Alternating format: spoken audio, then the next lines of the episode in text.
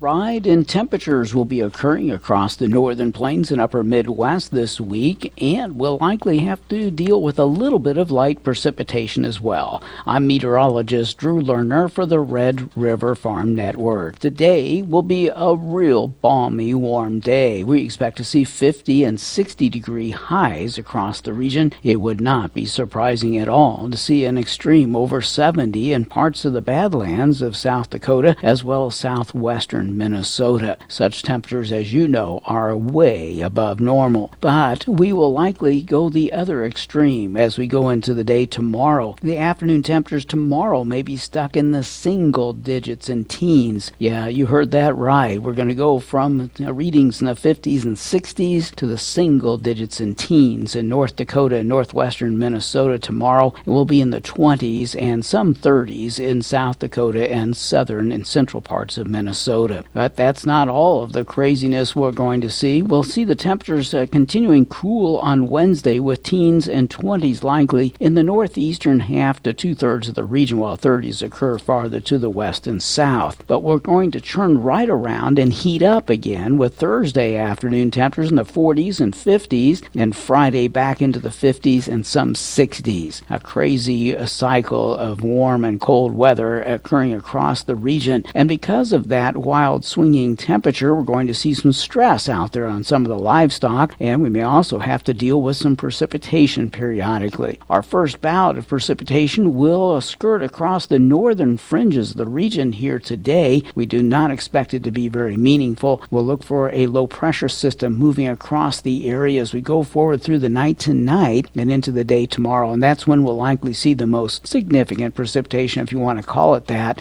We'll have a strong northerly wind blowing in that colder air, and some occasional snow and blowing snow will come with it. Most of the snowfall is expected to concentrate from the southwest to northeast across the region, but it isn't going to be all that substantial for very many locations. We do expect to see northern Minnesota and northeastern and east central portions of North Dakota picking up on two to four inches of snow and perhaps some local totals upwards to maybe six inches near the Canada border. That system will produce a dusting to one or two inches inches in the rest of the region, but it will get blown around so much it'll be very difficult to measure. And it looks like after the system passes, we'll have another opportunity for some snow to occur across the region as we get involved with another frontal system, but this one doesn't show up until we get into Friday night and Saturday. That's when the next round of cooling will likely take place, and there will be more wind to deal with. That system could end up impacting the region more significantly on Sunday. For the Red River Farm Network, I'm meteorologist Drew Lerner.